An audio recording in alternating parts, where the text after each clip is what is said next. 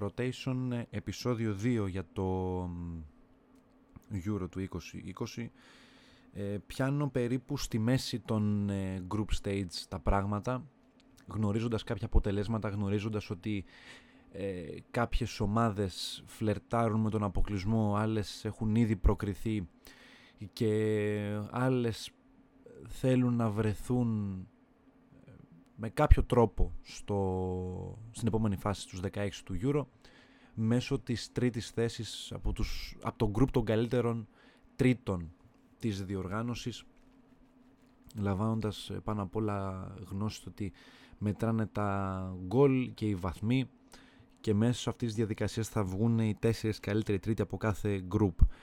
Το rotation λοιπόν ε, έρχεται να σχολιάσει τι γίνεται μέχρι στιγμής στην ε, φάση των group stages, τι έχουμε δει, τι ελπίζουμε να δούμε γιατί έχει ακόμα πάρα πολύ ζουμί υπόθεση, έχουμε ακόμα μια αγωνιστική και την ώρα που το κάνω αυτό η Γαλλία δέχθηκε μια περίεργη έκπληξη την οποία δεν τη χαροποιεί το ότι το χ με την Ουγγαρία είναι ένα αποτέλεσμα το οποίο τη βολεύει. Κρατάει την πρωτιά. Μπορεί να της κάνει τρομερή χάρη η Πορτογαλία το απογευματάκι κερδίζοντας τους Γερμανούς να ξεμπλέξει με τους Γερμανούς μια και καλή σε συνδυασμό το ότι έχει καλύτερο συνολικό σκορ από ότι η Ουγγαρία του, το αντιπροσωπευτικό συγκρότημα της Ουγγαρίας έχει ένα γκολ υπέρ και τέσσερα κατά, ενώ οι Γάλλοι έχουν 2-1. Οπότε κερδίζουν και σε αυτό. Αν οι Πορτογάλοι κερδίσουν τους Γερμανούς με οποιοδήποτε σκορ, σίγουρα οι Πορτογάλοι θα είναι από πάνω από τους Γάλλους και τελειώνει η υπόθεση εκεί πέρα για την, για την πρόκριση τουλάχιστον στην, για την πρωτιά. Όχι την πρόκριση απαραίτητα, για την πρωτιά. Αλλά επειδή ξεκίνησα λίγο ανάποδα, θα πιάσω το group Α Ιταλία, Ουαλία, Ελβετία, Τουρκία. Λοιπόν, ήταν ένα γκρουπ που είχαμε πει και την προηγούμενη φορά ότι υπάρχει ξεκάθαρο φαβορή, το οποίο ήταν η Ιταλία. Οι Ιταλοί έχουν ένα μηδέν παθητικό στα τελευταία δύο μάτς, ε, κάνοντας ζευγαράκι με τριάρες και τους Ελβετούς και τους Τούρκους, δεν δυσκολευτήκαν ιδιαίτερα. Πλέον οι Ιταλοί έχουν στο χέρι τους την πρόκριση των Ελβετών και τι εννοώ, σε περίπτωση που οι Ελβετοί στραβοπατήσουμε τους Τούρκους τελευταία αγωνιστική, γιατί και οι Τούρκοι διεκδικούν πρόκριση. Δηλαδή το ότι έχεις ένα... Βέβαια έχουν ένα 0-5, το οποίο είναι απογοητευτικό για τους ίδιους, αλλά με μία νίκη δεν ξέρουν τι μπορούν να γίνουν στα υπόλοιπα μάτς των ε, ομίλων και μπορούν να διεκδικήσουν μία θέση από τις καλύτερες τρίτες θέσεις. Οι Ελβετοί πάνε οπωσδήποτε για το ροζ φύλλο. Θέλουν τη νίκη, γνωρίζουν ότι αυτό το μάτς, το αλυσμό είναι το μάτς με την Ουαλία στο πρώτο μάτς του ομίλου, αν είχαν κερδίσει, θα κάναμε μια εντελώς διαφορετική κουβέντα. Παίζοντας ένα μάτς το οποίο θα μπορούσαν να παίζουν και για την ισοπαλία με τους Τούρκους, αλλά τώρα παίζουν πάση θυσία για την νίκη. Οι Τούρκοι δεν έχουν πείσει καθόλου με την απόδοσή τους στο Euro. Από την άλλη, οι Ουαλοί ε, καταφέρανε δείχνοντας χαρακτήρα ε, όχι το DNA των Ουαλών το οποίο είχαν το 2016 αλλά με κάποιο τρόπο καταφέρνουν και παίρνουν τις νίκες, πήραν την νίκη απέναντι στους Τούρκους και έχουν τους τέσσερις βαθμούς στο σακούλιο που με αυτό το 3-1 υπέρ σκορ υπέρ γκολ ε, και κατά μπορούν και ελπίζουν στην πρόκριση ακόμα και με δεύτερη θέση Πρέπει δηλαδή να βάλουν ε, τουλάχιστον δύο γκολ οι Ελβετοί, να κερδίσουν με 2-0 και παραπάνω τους Τούρκους και οι Ουαλοί να μην σκοράρουν καθόλου απέναντι στους Ιταλούς. Έτσι θα προκληθούν μόνο. Ε, είναι ένα γεγονός το οποίο βολεύει τους Ουαλούς ακόμα και να κλειστούν πίσω για να πάρουν κάποιο χ για την πρόκριση. Στο δεύτερο γκρουπ το το χειρότερο γκρουπ από πλευράς τουλάχιστον παιδιά ε, εντυπώσεων. Δεν, ειλικρινά σας μιλάω ακόμα και αν το γκρουπ αυτό είχε κάτι τρελά σκορ 3-3, 2-2, 4-4, 5-0.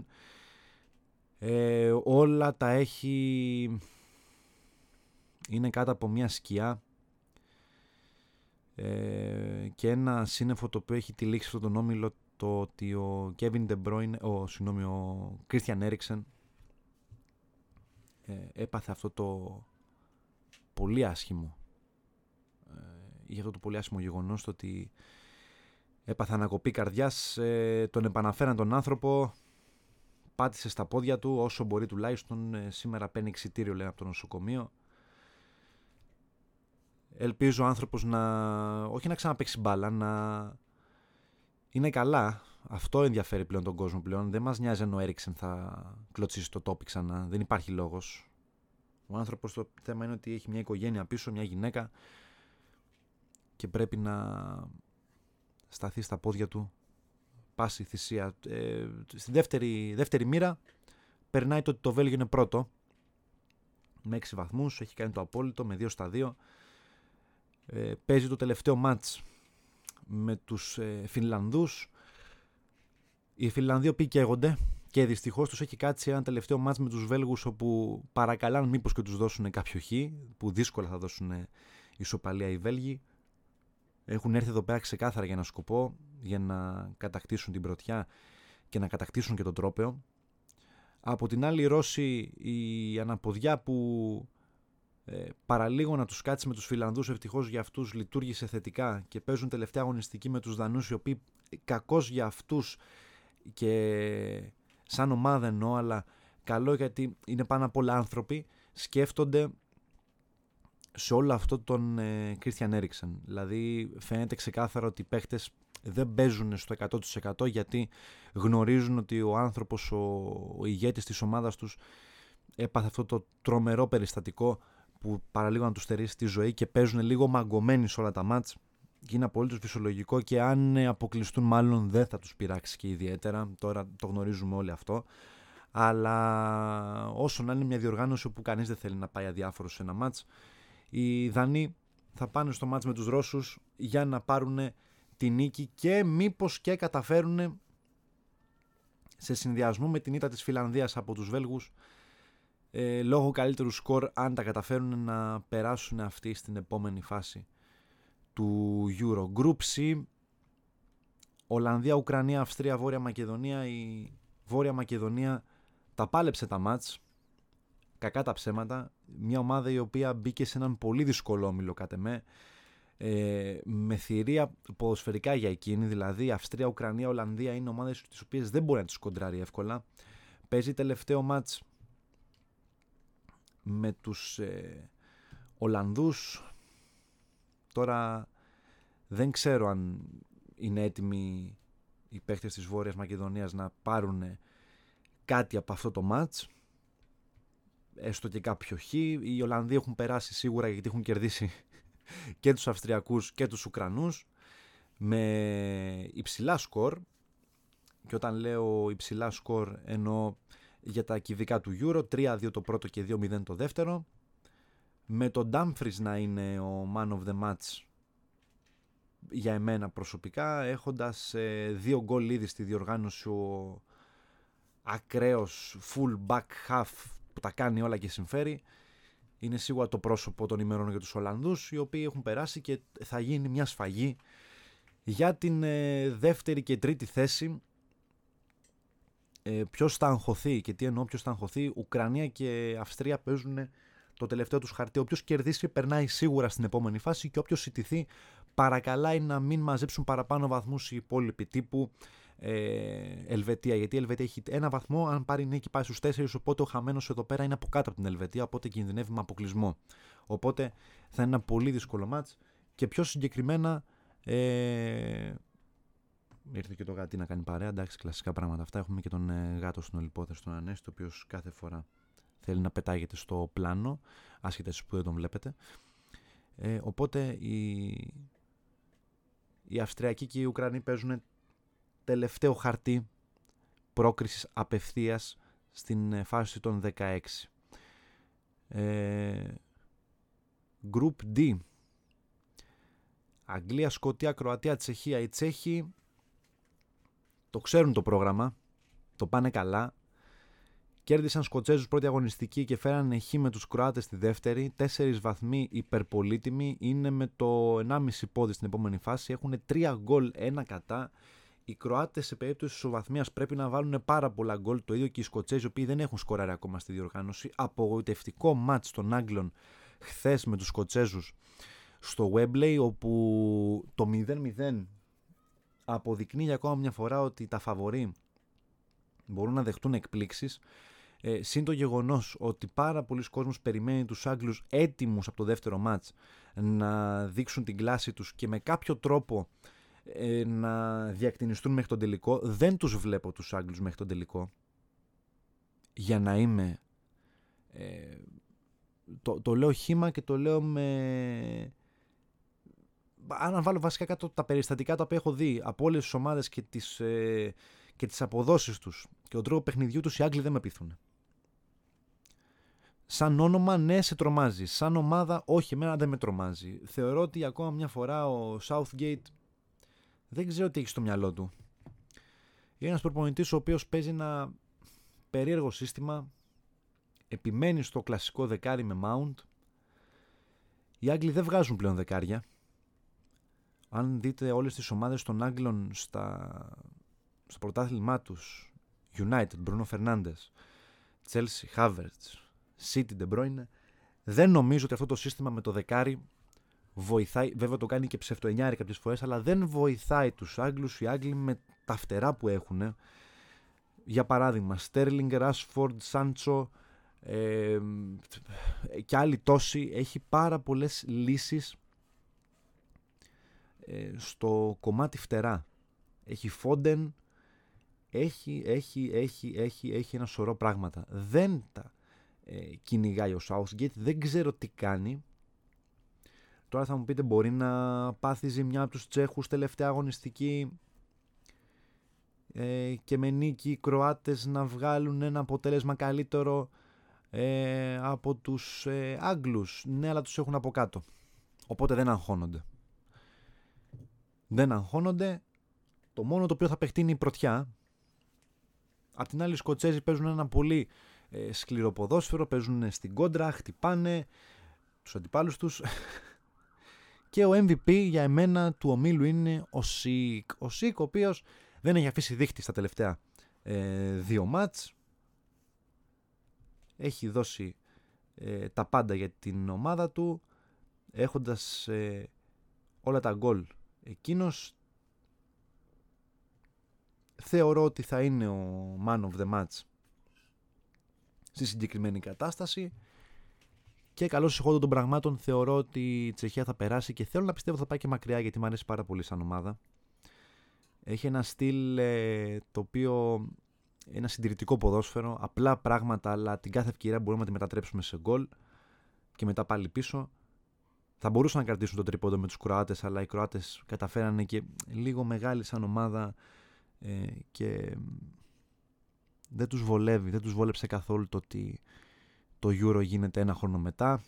Είχαν σχεδιάσει κάποια πράγματα σίγουρα ο Σλάτκο Ντάλιτς η ομάδα να είναι έτοιμη το 20. Δυστυχώς οι παίχτε μεγαλώσαν ένα χρόνο. Δεν είναι η ίδια Κροατία του 18. Έχουν περάσει τρία χρόνια από τότε. Ο Βρεσάλκο δεν είναι ο ίδιος Βρεσάλκο ο οποίος όργωνε τα γήπεδα της Ρωσίας. Ε, αυτό ισχύει για τον Μπέρισιτ, ο οποίος ψάχνει για αυτό την ταυτότητά του. Ο Μόντριτς έχει πέσει. Δεν υπάρχει πλέον Ράκιτιτ. Δεν, δεν, δεν, δεν, δεν. Πολλά δεν δεν τους βλέπω τους Κροάτες να περνάνε στην επόμενη φάση. Πιστεύω ότι με κάποιο τρόπο, παιδιά, η Σκοτία θα το πάρει το μάτς. Δεν ξέρω, κάτι θα γίνει και οι Σκοτσέζοι θα βγουν από πάνω και θα πάρουν το μάτς και θα πάρουν για αυτό που τους αξίζει, δηλαδή μια πρόκριση στην επόμενη φάση και ίσως και να δούμε όλο το νησί να είναι στην επόμενη φάση στους 16 του Euro. Επόμενο group. Άρε rotation τι έχεις κάνει στον κόσμο. Group Ε, Σουηδία, Σλοβακία, Ισπανία, Πολωνία. Το rotation είχε πει ότι τους Ισπανούς δεν τους βλέπει καλά. Μακάρι να βγω αληθινός το βράδυ στο match το οποίο κρίνει πολλά για τους Ισπανούς και τους Πολωνούς. Ισπανία-Πολωνία. Οι Ισπανοί με ένα βαθμό, οι Πολωνοί με κανέναν. Η Σουηδία έκανε πάρτι με τους Ισπανούς κατάφερε και κράτησε το 0 και πήρε και την νίκη απέναντι στη Σλοβακία και κλείδωσε την πρωτιά και όταν λέω την πρωτιά βασικά την πρόκριση έχει κλειδώσει με τέσσερις βαθμούς δεν χάνει πολύ δύσκολα να χάσει και να μην βρεθεί στην επόμενη φάση πρέπει πολύ απλά οι Πολωνοί να πάρουν νίκη να φτάσουν στους τρεις βαθμούς Και τελευταία αγωνιστική να χάσουν οι Σουηδοί και να ξανακερδίσουν ε, ξέρω εγώ, οι Ισπανοί με ένα τεράστιο σκορ τους ε, Σλοβάκους που δεν θα γίνει. Οπότε με την ε, ίδια λογική θεωρώ ότι δεν ε, θα χάσουν οι Σουηδοί και φυσικά πρέπει να φάνε και πάρα πολλά γκολ και να μην σκοράρουν ποτέ. Οπότε πολύ δύσκολα η Σουηδία θα μείνει εκτός της διοργάνωσης. Οι Πολωνοί, οι οποίοι απογοητεύουν για ακόμα μια φορά, ε, το έχω ξαναπεί ότι η φάση Πολωνίας Λεβαντόφσκι θυμίζει κάτι εθνική Ελλάδος μπάσκετ που έχουμε εμείς με τον Αντιτοκούμπο. Τον έχουμε ξεζουμίσει τον άνθρωπο και τον έχουν ξεζουμίσει τον άνθρωπο. Ε, φταίει ο Λεβαντόφσκι που δεν του κάνουν μια καλή πάσα για να βάλει ένα γκολ. Είναι άφαντος ο Αλταμάντς. Ναι, ρε παιδιά, αλλά δεν έχει και ένα να του κάνει την πάσα. Δηλαδή, εντάξει, να τα βάλουμε όλα σε μια, σε μια σφαίρα και να κρίνουμε βάσει το τι έχει ο Λεβαντόφσκι στην Πολωνία και τι έχει στην Bayern. Ε, μια αναποδιά με τον Κριτσόβιακ έμειναν με 10 παίχτες και ξαναφάγανε γκολ από τους ε, Σλοβάκους. Εντάξει, οι Πολωνοί δεν πιστεύω ότι θα πάνε μακριά. Όπως είπαμε είναι τελικός ο σημερινός με την Ισπανία ε, δεν θέλουν να χάσουν οπωσδήποτε. Πρέπει να κυνηγήσουν ένα αποτέλεσμα. Οι Σλοβάκοι παίζουν τελευταία αγωνιστική δυστυχώς με τους Ισπανούς. Ε, αυτό ίσως και να τους τιμωρήσει γιατί κλειστήκαν σε ένα ολόκληρο μάτς με τους Σουηδούς πίσω χωρίς να κάνουν τελική. Είχαν 10 τελικές με κανένα στο στόχο απέναντι στη Σουηδία. Μια Σουηδία που κατέβηκε ψυχωμένη στο δεύτερο ημίχρονο.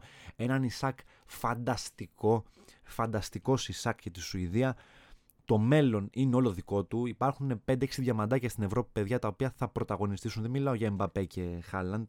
Μιλάω ότι ο Ίσακ ε, βλέπε, για παράδειγμα, Έντεγκαρ. Μ' αρέσει πάρα πολύ ο Έντεγκαρ. Εμένα από την Νορβηγία δυστυχώς δεν είναι σε αυτό το, σε αυτό το Euro η Νορβηγία. Ε, αλλά θα κάνει τρομερά πράγματα. Τρομερά πράγματα. Είναι απίστευτος και θεωρώ ότι αν η Σουηδία προχωρήσει θα είναι εξαιτίας αυτού του παίκτη. Ξεκάθαρα θα είναι εξαιτίας αυτού του παίκτη και θα κάνει και μεγάλη πορεία αν τερματίσει και πρώτη. Τελευταίος όμιλος Group F. Το group το οποίο είδαμε πριν λίγο η Γαλλία να παίρνει το χ με την Ουγγαρία. Βασικά η Ουγγαρία να παίρνει το χ από τη Γαλλία με κάποιο τρόπο. Τα καταφέρανε. Τέσσερις βαθμούς οι Γάλλοι με ένα μάτσο λιγότερο. Πορτογαλία και Γερμανία. Οι Γερμανοί τα έχουν βρει δύσκολα. Και τι εννοώ, αν οι Πορτογάλοι σήμερα κερδίσουν τους Γερμανούς, τους φτάνουν στους 0 βαθμούς. Αυτό έχει ως αποτέλεσμα τι; Ε, αν οι Γερμανοί σήμερα δεν πάρουν ούτε ένα βαθμό, παρακαλάνε τελευταία αγωνιστική όλες τις ομάδες του τρίτου ομίλου, το, των καλύτερων τρίτων συγγνώμη, και να το αναλύσουμε σε λίγο αυτό, να μην πάρουν βαθμό για να προκριθεί. Πάμε να το κάνουμε λίγο πιο λιανά. Στο γκρουπ των καλύτερων τρίτων είναι η Αυστρία και η Φιλανδία με τρεις βαθμούς και όλοι οι άλλοι. Ισπανία, Κροατία, Ελβετία, Ουγγαρία με ένα βαθμό. Ωραία, με ένα βαθμό. Αν όλοι αυτοί με κάποιο τρόπο πάρουν βαθμούς και τι εννοώ, η Αυστρία και η Φιλανδία πάρουν από ένα χ, καπαρώνουν δύο θέσεις. Ακούστε από τις τέσσερις. Καπαρώνουν δύο θέσεις. Αν η Κροατία κερδίσει την Τουρκία, παίρνει τέσσερις βαθμούς. Καπαρώνει και αυτή μια θέση. Αν η Ισπανία κερδίσει, ακούστε τι σας λέω, κερδίσει την Πολωνία σήμερα, καπαρώνει και αυτή μια θέση. Οπότε οι Γερμανοί μένουν εκτός διοργάνωσης. τραγικό, τραγικό για τους Γερμανούς αν συμβεί κάτι τέτοιο. Δηλαδή, πριν φτάσουν, δηλαδή φτάνουν σε ένα σενάριο οι Γερμανοί να μην ε, έχουν καμία ελπίδα στο τελευταίο μάτς. Τραγικό για τους Γερμανούς αυτό. Να αποκλειστούν πριν καν παίξουν. Δεν ξέρω αν ε, είναι θετικό αυτό ή αρνητικό. Τους βολεύει το ότι έχουν ένα μάτς λιγότερο, εντάξει, σαφέστατα, αλλά δεν αναιρεί το γεγονός ότι οι Γερμανοί πρέπει να κερδίσουν οπωσδήποτε τους Πορτογάλους ή να πάρουν ένα βαθμό, κάτι να πάρουν από αυτό το μάτς που σίγουρα ε, ο Σάντος θα κατέβει και η Πορτογαλία για την νίκη. Γιατί με νίκη κλειδώνουν πρωτιά. Κατ' εμέ, γιατί πρέπει να παίξουν για δύο αποτελέσματα με τους Γάλλους μετά. Και την πρόκριση σαφέστατα. Θεωρώ ότι η Πορτογαλία με κάποιο τρόπο θα πάρει την ισοπαλία με τη Γαλλία. Και θα παίξει η Ουγγαρία μετά για να πάρει κάτι από τους Γερμανούς. Δεν ξέρω αν περνάει. Αυτή τη στιγμή είναι τελευταία στο γκρουπ των τρίτων μαζί με τους Ελβετούς με ένα 4. Αλλά οι Ελβετοί έχουν ένα πιο εύκολο μάτσα από ότι η Ουγγαρία. Έχουν ένα μάτσα να παίξουν με τους Τούρκους που είναι πολύ καλύτερη ομάδα Ελβετία από τους Τούρκους. Και οι Ούγγροι έχουν να παίξουν με τους Γερμανούς. Πιά στο αυγό και κούρευτο. Πολύ δύσκολα πράγματα για τη Γερμανία και την Ουγγαρία. Έτσι όπως γίνανε τα πράγματα. Οι Ούγγροι πήραν εχεί από τους Γάλλους που οι Γερμανοί δεν παίρνανε. Την Ουγγαρία δεν τη βολεύει καθόλου το ότι έχει δεχτεί 3 γκολ από τους Πορτογάλους. 10 λεπτά φάγανε 3 γκολ. Ε, και θεωρώ ότι θα δούμε πολύ ενδιαφέροντα πράγματα. Ελπίζω να υπάρξει ενδιαφέρον στο τελευταίο όμιλο μέχρι την τελευταία στιγμή, γιατί αλλιώς δεν θα υπάρχει κανένα ενδιαφέρον. Απλά οι Γερμανοί θα μείνουν εκτός διοργάνωσης αν χάσουν τους Πορτογάλους. Αυτά λοιπόν στα μέσα την, ε, της φάσης των ομίλων του Euro. Θα επανέλθουμε στην αρχή της εβδομάδας όχι στην αρχή της εβδομάδας, στο τέλος βασικά αυτήν για να δούμε πώς θα έχουν πάει τα πράγματα, ποιοι έχουν περάσει και ποιοι έχουν αποκλειστεί.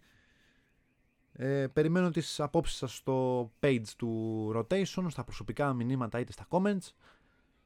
Σας ευχαριστώ πάρα πολύ που το ακούσατε και αυτό το επεισόδιο για το Euro του 2020 στα μέσα των ομίλων.